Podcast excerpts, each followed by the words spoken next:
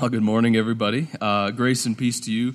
Um, we introduced last week uh, this idea present there in the first portion of our passage this morning this idea that our true lives, that who we really are, is hidden, stored away in Christ, who is himself in God.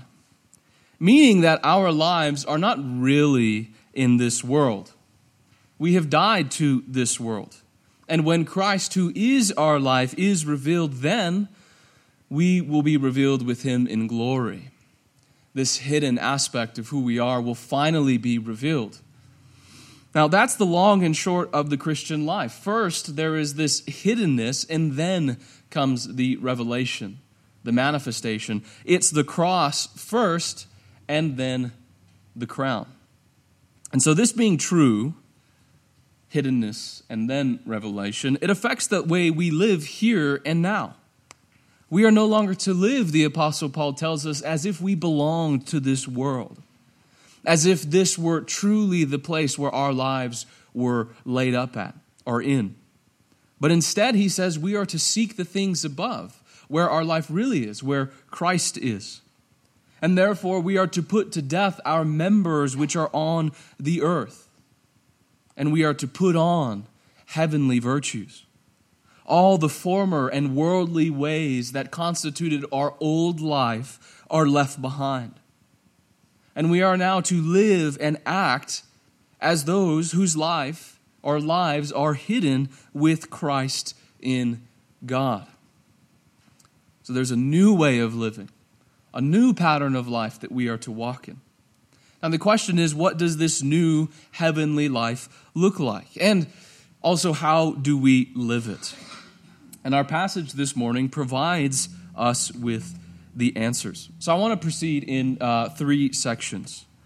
The first is about belief, the second is about action, direct and indirect, and the third is about hope, or where this whole project of salvation ends. So let's begin first with belief. Now, it's crucial that we deal with our sin and pursue righteousness in the right way because there is a right way, as is there a right way to doing most things. A house is not built at random, but there is an order and a process. And though within that order there's freedom, it's nonetheless mainly, mostly unchanged. And in the same way, there is a general and unchanging pattern for pursuing righteousness in our lives, for living this new life that we've been introduced to us. And it's given to us here in our passage, and we'll get to a moment. But that means also, if there's a right way, that there are also wrong ways or at least unhelpful ways of pursuing our goal. Right? There are unhelpful ways of trying to pursue sanctification in Christ. There are paths that stop short of the destination. And the one that's targeted in our passage is something like moral heroism. That is, holiness achieved through sheer force of will. So the message is, according to this way of achieving holiness, is to try harder, to do better, right? To, to uh, uh, pick up your bootstraps and, and go at it again. And the problem is that you are not trying hard enough. You're just not giving enough effort, right? You're, you're just not committed enough. And so, what it comes down to at the end of the day is your commitment. That's the only thing according to this, that stands between you and holiness. Now, it's easy to see where this road leads. it leads to burnout and despair and ultimately self hatred because no matter how strong your will, it's no match for the flesh. No matter how much you recommit yourself, no matter how much you promise to change and to uh, pursue holiness, the flesh overcomes. And so you burn out, you despair, and ultimately begin to hate the person you are. Some of you have spent time on this road. I know that I've been there, but thankfully, there's another road. And it starts in a much different place. And it's not so much concerned with willpower, it's not so much concerned with your commitment. That comes later. It's principally concerned with faith. It's not asking us to do something, it's not even asking us to be something, but rather to believe something. And it starts with recognizing the truth of the gospel. That everything that we are trying to achieve, all the moral striving to reach this goal of holiness, everything that we are trying to achieve has already been given to us in Christ. Hence, faith. Now, faith is not the most important theological virtue, that goes to love, and the other is hope. But faith does have the first place in priority, meaning it precedes love and hope. And the reason is because it's God's work that matters and ultimately not ours. It's God's work that matters, and therefore what matters from us is faith. The bottom line is not our determination or our commitment, those will fail. Rather, the bottom line for us is our faith in what God has done for us in Christ. That comes first. And apart from faith, right, if we don't proceed in faith as we seek to live the Christian life, we're left to our own devices. And we're bound to fail against the enemies that are before us. So it begins with faith and faith, and I want you to notice that implicitly in our passage. So we're commanded in verse 5 to put to death our members which are on the earth. And then again, the same command, this time with different imagery in verse 8 put them all aside anger, wrath, malice, and then uh, on and on. In other words, the apostle is telling us that it's our responsibility to overcome sin.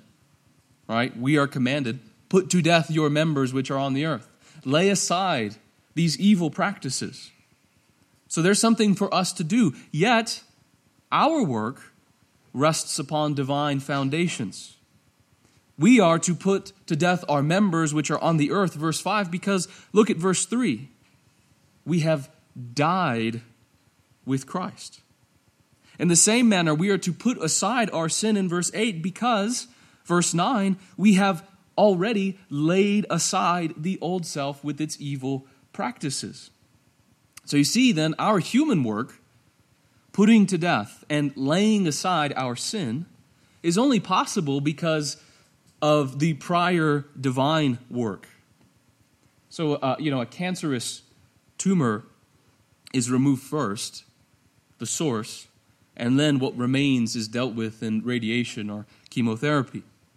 All right, a tree is poisoned at its roots, and then that spreads throughout the whole tree to its branches and ultimately to the fruit. And so, too, God puts to death the old man on the cross. We have died. You have laid aside the old self with its evil practices. He puts the old man to death, and then we bury him.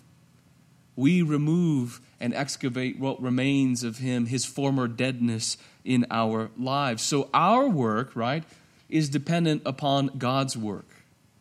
He acts, and we act from that. So, more accurately, our work is dependent upon our faith in His work, right? Dependent upon um, what God has done. And, well, what has He done? Um, and what are we supposed to rest our faith in? Let's take a closer look at verses 8 and 9. It says, But now you also put them all aside anger, wrath, malice, slander, and abusive speech from your mouth. Do not lie to one another, since you have laid aside the old self with its evil practices. So, our faith rests in the fact that the struggle that every one of us is currently engaged in has already been won. The evil passions that we are to put aside have already, in some sense, been laid aside. So, what this means for every one of us is that we are beginning from a place of victory rather than striving from it. The outcome is not uncertain. So, beneath all our endeavors is an unshakable confidence that we are up against a defeated and defeatable enemy. Put aside these things, for the apostle says, You have already laid aside the old man. Now, he says to put aside these old things, but uh, uh, uh, that translation is just a little bit too tame. It means something more like strip off or forcibly remove, right? This old man has been um, uh, put aside or stripped off from us. Now, it's the same word that's used in verse 15 referring to Christ disarming the principalities and powers. So the apostle saying is that that old you, the old person, has been stripped off from you like an old garment and been cast aside. It's been rendered powerless. It's impotent. It no longer has authority over you. It's been disarmed. And it recalls what the apostle has been saying all along. Remember in chapter 2, the theme of circumcision. You were circumcised with a circumcision made without hands. So that old self, the deadness of the flesh, has been cut away by the Spirit of God. It's no longer something that clings to us, it's no longer something that defines us. And its power over us has been decisively broken. And therefore, no matter how strong the temptations of the flesh, no matter how loud and appealing its voice, it does not have the final say, and we do not have to listen to it because the old man has died. So, despite, again, going back to last week, outward appearances, despite the condemning whisper of conscience, we believe the truth and we obtain things unseen. You have laid aside the old self with its evil practices. We believe that though we don't see it, though maybe you never had a dramatic conversion experience where you went from one person to the next. We believe that, though oftentimes the evidence is not before us. And because we believe it, right, because we put our faith in the gospel of Jesus Christ and what he's done for us, therefore we can put aside anger, wrath, and malice, right? It becomes possible. So you see then, our action or, or our hope of engaging in action with any sense of victory or any sense of, of, of, uh, uh, of success on the horizon is undergirded by faith. Faith in God's work in Christ is the foundation of ours. And if you don't believe that, right, that the old man has been dealt with, there's going to be no victory. How? You're up against an enemy too strong. You're left to yourself. Faith is the beginning. So we move from the death of the old self to the creation of the new self. Look at now verse 10. You have put on the new self who is being renewed to a true knowledge, according to the image of the one who created him. This is baptismal imagery, scholars think. The old man and his deeds are washed away, as it were, laid aside, and we are renewed with a new man, clothed with Christ, as the Apostle Paul says in Galatians chapter 3. For the scripture says, if anyone is in Christ, he is a new creature. Old things passed away, behold, new things have come. 2 Corinthians 5:17. So, the flip side of this is that the old man, the sinful person has been put to death um, the flip side of this is that now the person that we're striving to become um, has already been put on. Once again, we begin from victory, complete from the outset in the completeness of Christ Jesus. So, I don't know if you guys feel like this sometimes. I do. That when I'm trying to live holy, or maybe there's a voice in my mind when I'm trying to do the right thing, that this is not who you really are right? You're, you're, you're putting on a charade, right? And you're, you're playing a game. But what this tells us is that our growth into holiness is not about working against our nature. I'm not trying to become something I'm not or something that I could never actually be. It's rather this process of sanctification about becoming who we already are. You are you have been uh, made a new creation in Christ. You have put on the new self. And so this new man is not rewarded to us, awarded to us as the result of moral striving. It's a gift of grace. It's freely bestowed upon us in our union with Christ. So the holiness and righteousness that we long for is, is not like out there, unattainable, but it's already been given to us. And it's a matter of, as the verse says, renewal. It's a matter of renewal. So this is presented to us our death and our resurrection in Christ, not as the object of sight, but faith. Appearance paints a different picture, but it's not the true one.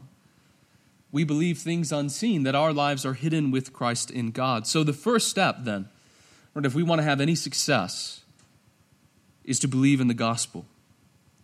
To believe this truth about ourselves that I genuinely have died and that I genuinely am risen with Christ.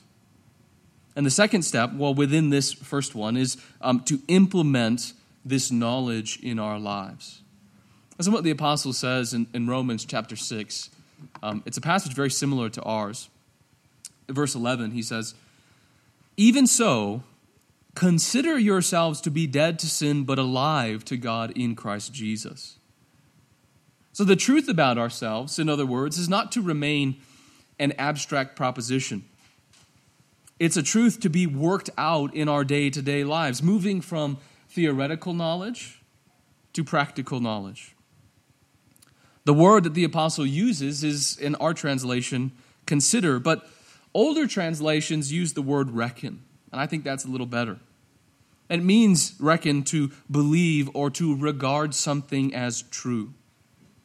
So, what the apostle tells us is that we are to reckon that is to consider or to judge or to calculate, to work it out in our lives, that we are indeed dead to sin, but alive to God.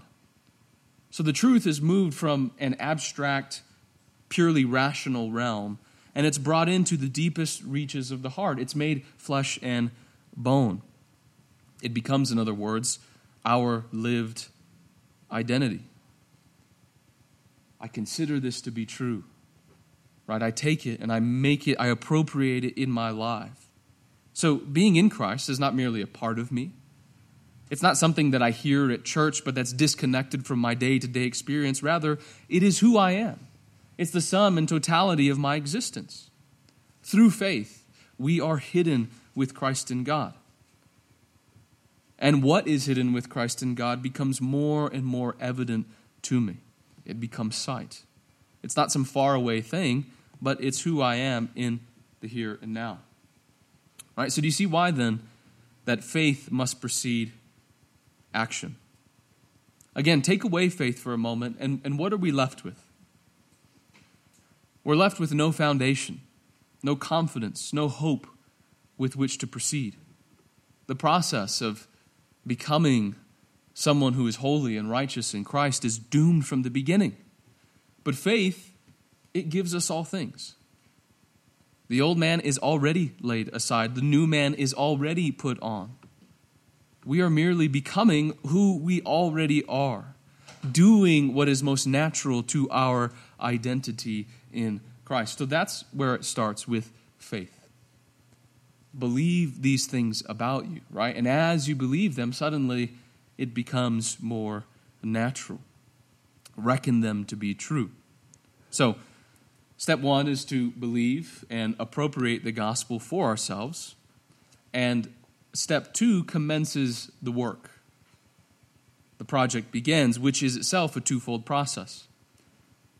First, we are to seek things above, and then to put to death our earthly members. So, the second stage of action is a twofold one to seek things above and to put to death our earthly members. And these go hand in hand as two sides of the opposite coin that are necessary to each other in the process of sanctification. But one comes before the other.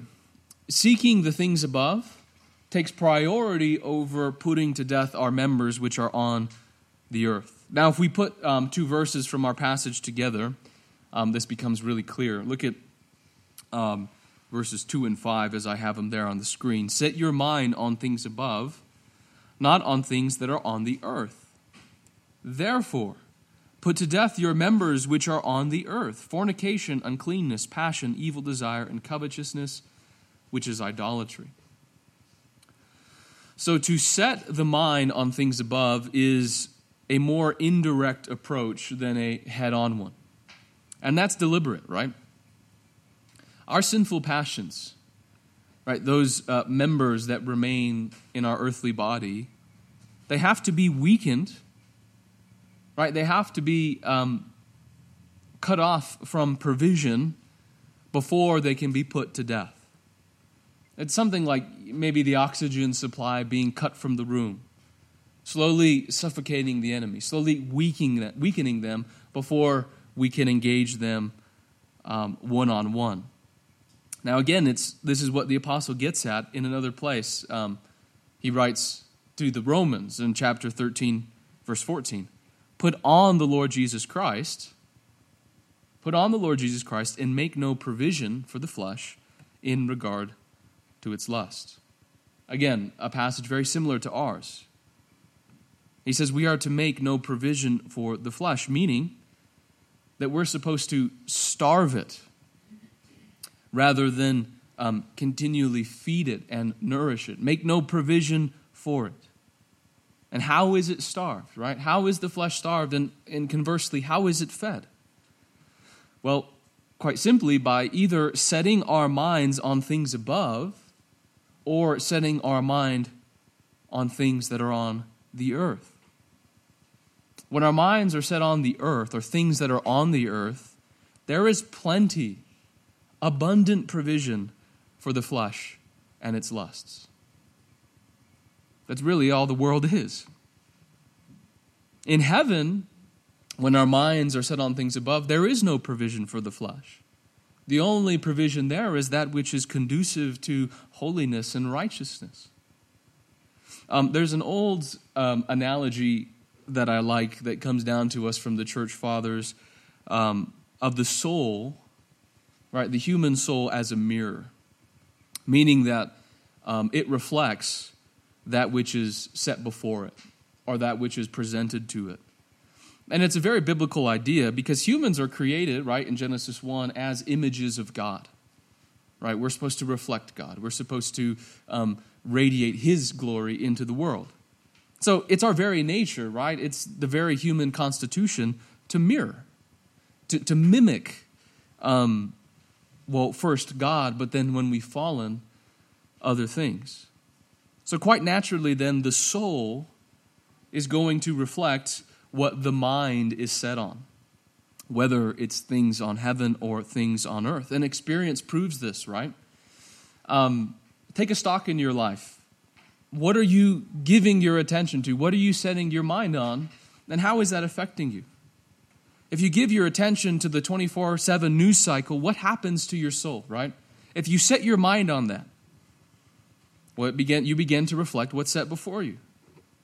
You become caught up in bitterness and anxiety about everything going on. And the same holds for social media and all other forms of content that we consume. We naturally reflect them. We mirror that in our life, what's being fed to us. So the soul is cast into the mold of what we give our attention to for better or for worse. Thus, the Apostle Paul says, rather than setting our mind on things below where there is only abundant provision for the flesh, only more room to, to open the door for all these evil passions that he's listed. Rather than doing that, we must set our minds on things above. Now, implied in the word set, and in its counterpart, verse 1, to keep seeking, is the idea of constancy. The mind's attention toward things heavenly cannot be sporadic if our souls are going to be cast into its image. You keep setting your mind on things above, or keep uh, seeking the things above, and you set your mind on things above. So it takes sustained effort beyond attending church once a week, beyond even daily devotionals or, or spending time with the Lord in the morning. It goes even to our moment to moment existence where we are constantly seeking the things above. And when we can do that, then our minds take a different shape. So we must set our minds on things above, but what, more specifically, does that look like?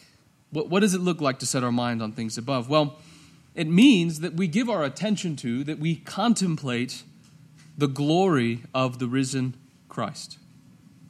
Keep seek, seeking things above, the apostle says. Why?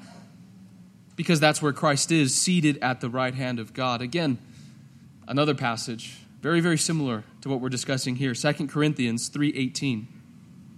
But we all, with an unveiled face, beholding as in a mirror the glory of the Lord, are being transformed into the same image from glory to glory, just as from the Lord.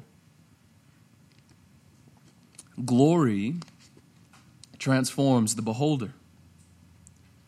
To see the glory of the risen Jesus through faith in the very depths of our souls is to be transformed into his image we all, with an unveiled face, beholding as in a mirror the glory of the Lord, are being transformed into that image from glory to glory. So to behold him is to have our lives refashioned. To behold him is to have our desires reordered.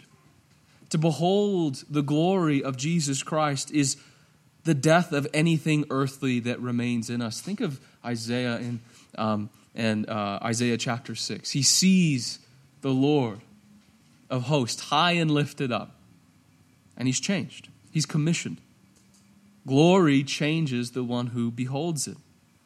So, what happens is that as we develop a taste for heavenly glory, as we begin to see the Lord high and lifted up, we can return to the earth with strength to put to death our members. Our attachment to them and their spell over us is progressively weakened. They've been deprived of water and they've been set out in the sun, as it were. And their root, which once ran deep and firm into our lives, begins to wither within. There's no provision any longer for it because our minds are somewhere else. And our evil passions now are ready to be plucked up from our lives. Now, this moment, however, it came by virtue of a heavenly mindset. It cannot be achieved without it. If our minds still remain on the earth and we tried to put to death our members, the root would remain too deep and well watered beneath the surface to ultimately it be eradicated. we might be able to chop it down a little bit, but the root would remain. So, for many, um, the problem is that we're trying to root out an evil practice with one hand while nourishing it with the other hand. A sin cannot be removed from our lives in abstraction from the rest of our lives. The whole of our focus, the whole of our life, has to be oriented in a heavenly direction before any one sin in our lives can be successfully dealt with. So we set our mind on things above, which enables us then to put to death our members which are on the earth. So, first there is the indirect action, and then the direct action, and always in that order. Again, as Paul says in the verse we quoted earlier in Romans 13, put on the Lord Jesus Christ.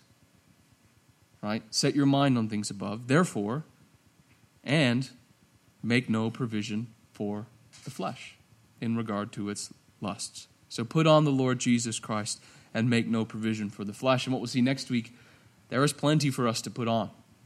We'll look at these lists of vices and these lists of virtues. Um, uh, there's plenty for us once we have put off to put on. But first, we must set our minds on things above. So, summing up thus far, Step one is to believe the gospel, the truth about ourselves. Step two is to seek the things above and then to put to death our members on the earth. And step three, excuse me, step three is to never stop doing steps one and two.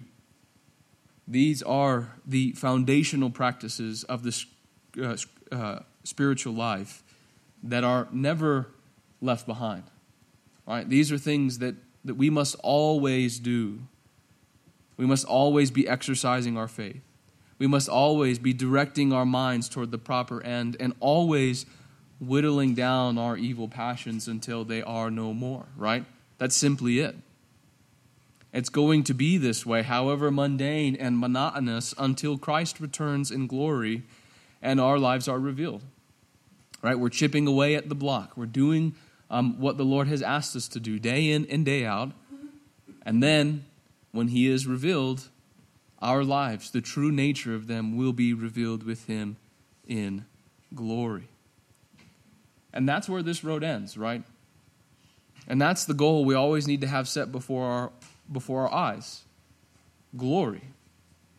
You know, holiness and righteousness, these words that I've been using, along with their counterparts, godliness, virtue, and purity, if we're honest, these don't sound all that exciting. It sounds like I'm supposed to do these things, but it's not that desirable, or maybe we don't see them as we should. But if we understand them according to their scriptural definitions, we'll know that all these things are just another word for glory. That's the end of the road. Glory is a synonym, it's a placeholder for the kind of life that Christ lives. He says to the disciples, um, the two disciples on the road to Emmaus, remember when he's um, explaining the scriptures to them and they don't understand he rebukes them and he says, Was it not necessary for the Christ to suffer these things and then to enter into his glory? That's the, that's the, the end of the Christ, his mission, where it lands is in glory. The uh, unknown author of Hebrews says, Because he suffered death, Jesus is now crowned with glory and honor. That's where his road ends, at the right hand of God, Lord over heaven and earth sharing in the divine glory. Our road, right, the one that we've all been set on, ends in the same place, sharing, and remarkably so, the glory and the splendor and the honor of the risen Lord.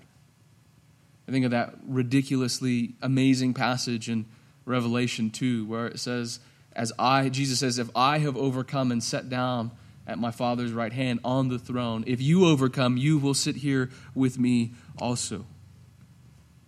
So that's where our road ends in glory. That's the, that's the goal of everything we're doing. There's a reward. Now, it's because we were created in His image, right? This was the goal from the beginning, and now we are recreated in the image. Let's kind of draw things to a close with these two verses, 10 and 11. You have put on the new self, who is being renewed to a true knowledge according to the image of the one who created him, a renewal in which there is no distinction between Greek and Jew, circumcised and uncircumcised, barbarian, Scythian, slave and freeman, but Christ is all and in all. So the new man that we've put on is not like the old one. The new man is not merely an upgraded version of the old man, but something different altogether. The new self that we've put on is someone destined to be conformed to the divine image, or as it's put here, one being renewed according to the image of the one who created him.